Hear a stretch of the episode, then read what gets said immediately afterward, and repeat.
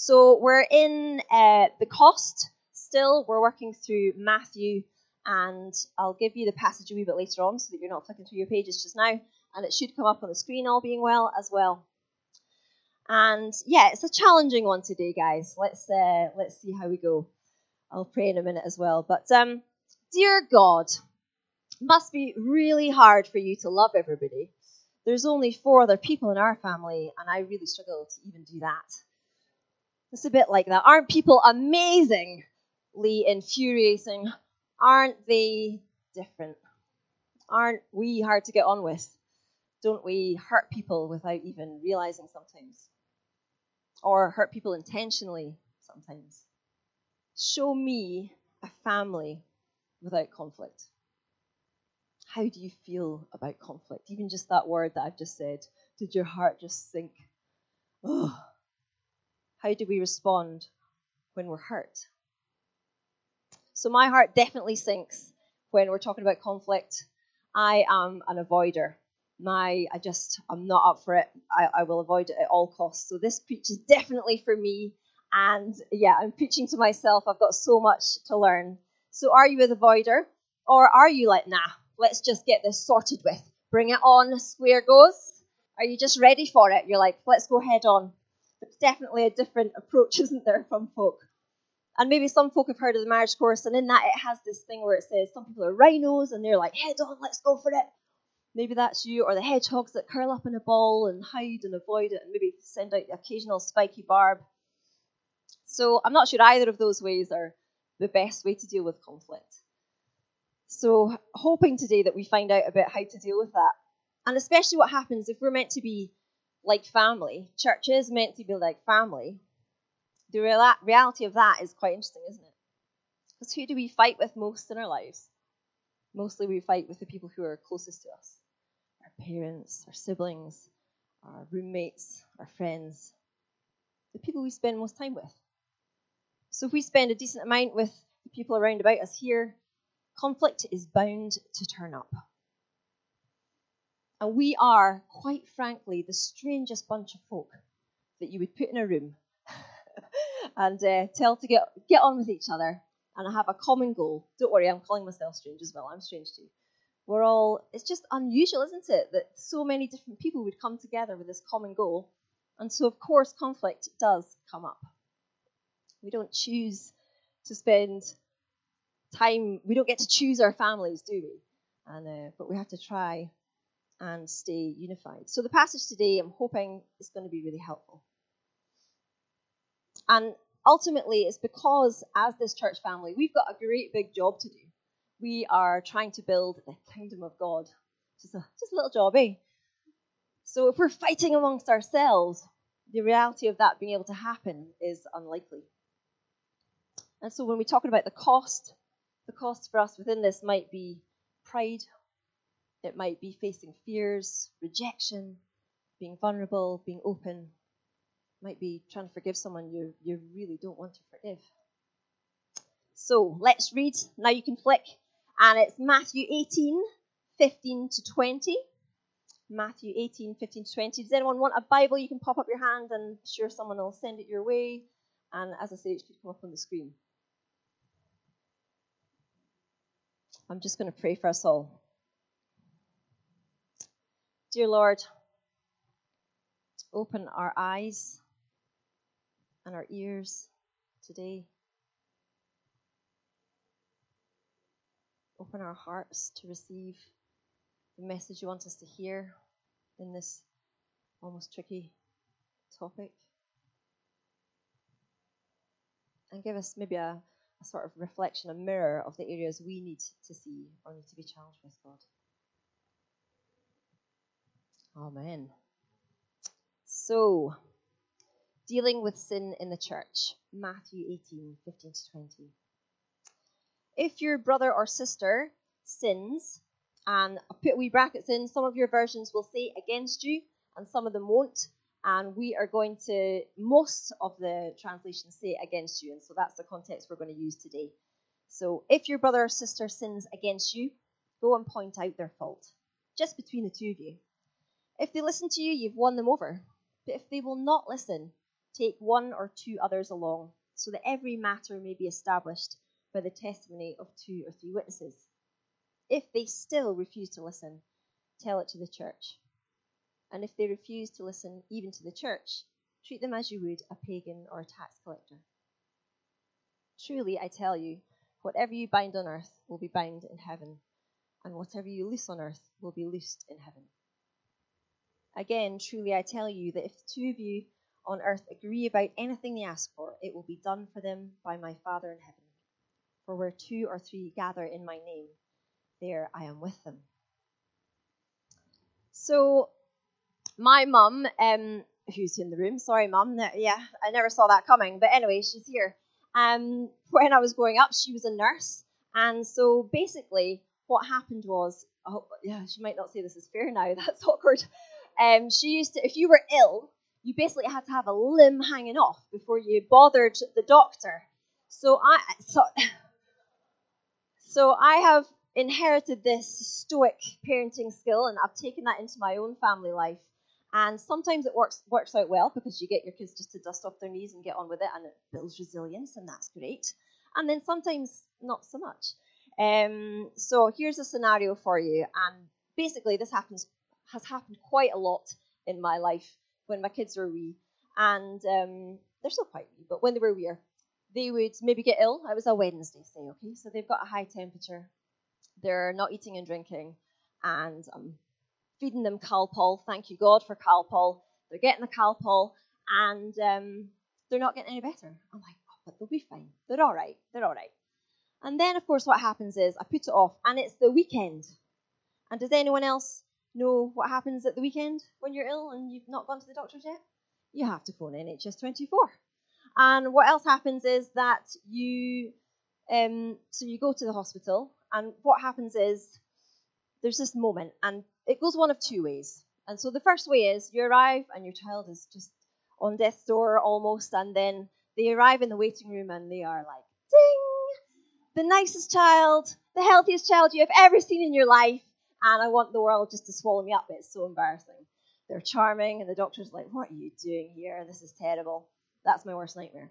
But more often than not, what happened was I would arrive and um, they would say, Oh, this is a chronic ear infection. How long have they had this for? Um, and so, my point is, by the way, is not to avoid things. Don't put it off. I think, yeah, it doesn't work out. Don't just expect it to go away. We don't have a miracle Calpol for conflict, do we? Um, so yeah, I'm definitely preaching to myself. And I'm not saying this this morning stir something up that's not there. Um, if you've already dealt with stuff, you you know. Um, but there might be a niggle of something that you you need to deal with. And our example is that I mean I'm eternally grateful that God just didn't hope our situation would just you know get better. He came to us and he sent Jesus to reconcile the situation for us face to face. So that's my first point is deal with conflict face to face. It's best to go, it says. Verse 15 says go. So go and sort it out. And I was thinking about how the world deals with this stuff, and I think a very common response is to talk to somebody else about the person who's wronged you. Uh, perhaps in my life, an obvious one is like the school gate. That happens a lot. The whole he said, she said scenario doesn't work out very well. In fact, that gossip thing is damaging and toxic, isn't it? It, it doesn't create life. And so I think the passage is trying to be really clear that we shouldn't do that. Don't be like the school gators, the soap operas, the Facebook notice board complainers, the gossiping, triangulating, talking behind somebody's back kind of people. Not even in prayer, but a kind of church who are brave enough, mature enough, and loving enough to go to the person who's hurt us and have a conversation face to face. And I'm hopeful that this is the only instruction that we'll need. I'm not saying it's easy, by the way, it really isn't. But hopefully that is if we can be brave enough. And our incentive shouldn't be just to make things right with one another so that um, we all feel the same and agree and act the same way or to show that we're right. Um, our big mistake in conflict is often that we either want to we want to be right or we want to punish the other person for being wrong somehow. But what it should be is that we see that the relationship is broken and that we want it to be fixed for God's glory, for His kingdom. In a world that deals with conflict, with gossip, with silent treatment, with war, with legal action, the church should be a people united and together for the common cause that is lifting up Jesus to say, look at the difference he makes. So let's aim to have good, healthy, whole relationships with one another. So that's why we should deal with conflict face to face, not Facebook to Facebook, not email to email, but face to face. And then also let's deal with it ear to ear. It's almost a good point. You'll get the drift in a minute. There's there's body parts coming up. So verse 15, if your brother or sister sins against you, go and point out their fault, just between the two of you. If they listen to you, you've won them over. But if they will not listen, take one or two others along, so that every matter may be established by the testimony of two or three witnesses. If they still refuse to listen, tell it to the church, and if they refuse to listen, even to the church, treat them as you would a pagan. So the word listen appears four times. Did you count them? Were you listening? The first time it's mentioned, it's po- it's a positive when someone has listened. So listening equals winning, and not listening equals losing. It means losing a relationship and things breaking down. In fact, having to get more people involved and making it more complicated. So I think if we can be ear to ear, if we can be listening, it's going to help us out. James 1:19 says, "My dear brothers and sisters, take note of this. Everyone should be quick to listen, slow to speak, and slow to become angry." I think it's a hard point, though, actually, isn't it? When someone's wronged you, I'm, I'm just going to have a wee aside here. And when it's when we're talking about a hurt, I don't mean they are the most annoying person in the world that you can't stand the way that they speak, look, talk, worship. It's not that. It's it's a hurt. So don't think, yes, this is it. I can go and say, by the way, that thing's really annoying. It's not that. It's a real hurt. And again, you can judge between you and God what that is. You know what it is. It's a hurt. We are asked to bear with one another, to be long suffering. But this is the bigger hurt. So there's a wee story um, about two men, and they're fighting over an orange. There's only one orange, and they can't agree who should have the orange. They are arguing so much about it. So they decide the best thing to do is to split it in half. That's fair. And they go off to their own rooms, one man to one and one, one man to the other.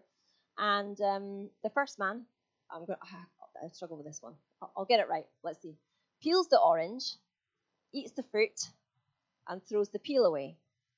And the other man peels the orange, throws the fruit away, and uses the peel for cooking. So if only, did you keep up with that? Was it? Did you get it? Yeah, almost. So one needed the fruit, one needed the peel. They could have had the whole fruit, and they could have had the whole peel. Uh, if only they had listened to one another. So if there'd been an opportunity for them to understand the other's perspective, then maybe they would have got on a bit better. So when I say listen, I don't mean listen so we can pick holes in their argument or listen so we can see where they're wrong. I mean, listen so you can see their perspective. Imagine being in their shoes for a moment. You might see a different perspective, or we might see a blind spot of our own, a grain of truth, a place we can't see. Marriage Course book, again, there's a quote there, and it says, As we choose to communicate, we let down the drawbridge and invite each other in. I really like that. So, how are your listening skills? What was my last quote about? Anyone? it's the drawbridge. It's fine. There's more tests later. I'm joking. You're all panicking. There's no test. It's fine. so let's deal with conflict face to face and ear to ear. Let's really listen to one another. And then also, so truth is important, isn't it? You all feel that truth's quite important? Really important, isn't it? John 1:17 says, "For the law was given through Moses; grace and truth came through Jesus Christ." So truth is important. The Bible that we read is a book of truth. but it's also a book oozing love and grace. We want to be having high truth conversations in those tough moments, but not at the cost of love, not at the cost of a united church for Jesus. So, high truth, absolutely, but high grace and love, definitely. Take a moment just now. Think about a time for yourself when someone told you a truth without love. You maybe felt attacked or judged or condemned. No matter how accurate the truth, you probably struggled to hear it because all you felt was the hurt. Grace is the ingredient which helps us to hear the truth. Now reflect on a time you received grace without any truth. How did you feel? Comforted and safe. But it doesn't necessarily provide the reality or direction or correction sometimes. So there's this lovely balance when those two things come together. We need truth and grace to partner to help us grow and move on. You might have heard this story as well, um, but there's a lady in an airport and she's sat down. She's got a while till her plane's coming, and she's bought a book, so she's excited about that. And she bought her favorite bag of cookies. She's quite chuffed. She's all comfy, and she's got a chair next to her, and somebody sits down on the chair on the other side, and um, she's reading her book, and the other guy sits down to read his newspaper, and she's quite happy. And then she realizes her cookies, the cookies are there, and so she drags them a bit closer to herself, and she takes a cookie. She's loving that. And then the guy on the chair next to her just leans over and helps himself to a cookie. I know, right? She was outraged. And um, yeah, so she's like, okay, I'm gonna I'm gonna let it slide. I don't want I don't want to say anything. That's fine. He, he can have a cookie. And uh, then what happens is she she has another cookie, and well, so did he. He just keeps on taking a cookie. She takes a cookie. He takes a cookie until there's only one cookie left, people. It's just a bit serious now. And what happens is he leans into the box. The guy, the guy leans into the box, unbelievable, and takes it out. And what does he do with it? Breaks it in half, smiles, and gives half to her. Wasn't that kind? Yes. She is absolutely raging. She's like, right, I'm going to say something now. This is not cool. And uh, the ping, ping bong noise goes, and it's time for his flight. So she's like, all right, okay, never mind but she's still a bit raging. He's gone off to his flight. So she's sort of humping and pumping, goes to put her book away, and in her bag was a box of cookies. Oh dear, that hadn't been her cookies at all, had it? Never mind. But how much grace do you grant the people around you? I like to think we offer a bit of grace. When we're when we do something wrong, we hopefully get a bit of grace back. But actually, we have been given the biggest, unending amount of grace from Jesus. Like, it's unimaginable. It's enormous. It's unending. And I think sometimes what we offer to people around us is a, a sprinkling of grace, or with condition, perhaps. Well, they apologize, or if they pay for what they've done somehow we have paid for nothing. Jesus has paid it all for us. There's a story of a court painter. Lots of stories today, sorry. And um, he paints a portrait of Oliver Cromwell, and apparently he was afflicted with terrible warts. And so this guy, thinking to please him, a bit like a photographer, airbrushing. Hopefully Julie will do that later. Airbrushing everybody out the imperfections. Um, and the painter brings the painting to him, and he sends him away. And he says, "Take it away and paint me with warts and all." There you go. There's your lesson of the day. That is perhaps where the saying comes from. But Jesus dealt with his friends, his disciples, those people that were learning from him warts and all. I mean, they were getting it wrong all over the shop, weren't they? As do we. And I was challenged writing this talk, not just about just the conflict stuff, but I sat and I prayed and I thought, I love people though, right, God? I'm a pastor. I have a heart for people. I do, I do, don't worry. But do I love them on the basis that I know you're going to change them one day, God? You're going to take away those warts. Because Jesus loves us, warts and all. A version of us that may never get better, may never change. We have to keep loving one another, even if we're never going to change. It's really tough, by the way, guys. So when conflict arises, I think the best thing we can do is have a heart to heart. Translation of which is a serious conversation between two people, usually close friends, in which they talk honestly about their feelings. Sounds alright. Doesn't sound that hard, actually. But talking honestly with truth and grace. Let's do that with one another if we can, heart to heart. And then, here we go, wait for it. Dealing with conflict, mouth to mouth. I know, don't panic, no one's kissing anyone. It's fine. But what we need to do is resuscitate dying relationships between one another. Verse 19 again, truly I tell you that if two of you on earth agree about anything they ask for, it will be done for them by the Father in heaven. For where two or three gather my name, there I am with them. It's not, Dear Lord, please help these people to see my point of view. Dear Lord, please help these people to see they're wrong.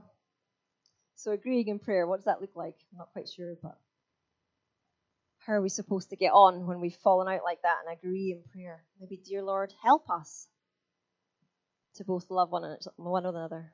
Help us to grant one another grace to stay united. Lord, help us. And to agree in the Greek means something like to symphonize. Sounds like questionable crossword kind of an answer to me, but it means to play or sound together in harmony. We don't have to be singing the same note. We don't have to agree on everything, but we have to be in harmony to create something beautiful for God, something united for God's kingdom. He's given us his absolute all to save our relationship with our Father in heaven. Before Jesus came, our relationship with God was dead. So we should try and do the same in our earthly relationships, resuscitating them. And in prayer, definitely. Verse 19 Again, truly I tell you that if two of you on earth agree about anything they ask for, it will be done for them by my Father in heaven. Where two or three gather my name, there I am with them. And so, in conclusion, ultimately, why does it matter if we get on or not? and the way um, John Mumford, and he's the guy who heads up Vineyard globally, he says, Because the world wages war, so the world should wage peace. Jesus' whole life was one that brought about the ultimate reconciliation, righted the biggest conflict God and the human race. 2 Corinthians 5:18 said God reconciled us to himself through Christ and gave us a ministry of reconciliation. Imagine that moment in the garden when our relationship with God was utter perfection. And then this wound appeared between us, the gap. And Jesus has completely filled that gap for us. His purpose was to create wholeness in relationship between us. So let's not get overly wound up. I think we read this passage often and we're like, right, I've done this tick, I've done this tick, I've dealt with this correctly. But let's do our best to have whole and united relationships with one another. Psalm 133 says, How good and pleasant it is when God's people live together in unity, for there the Lord bestows his blessings, even life forevermore.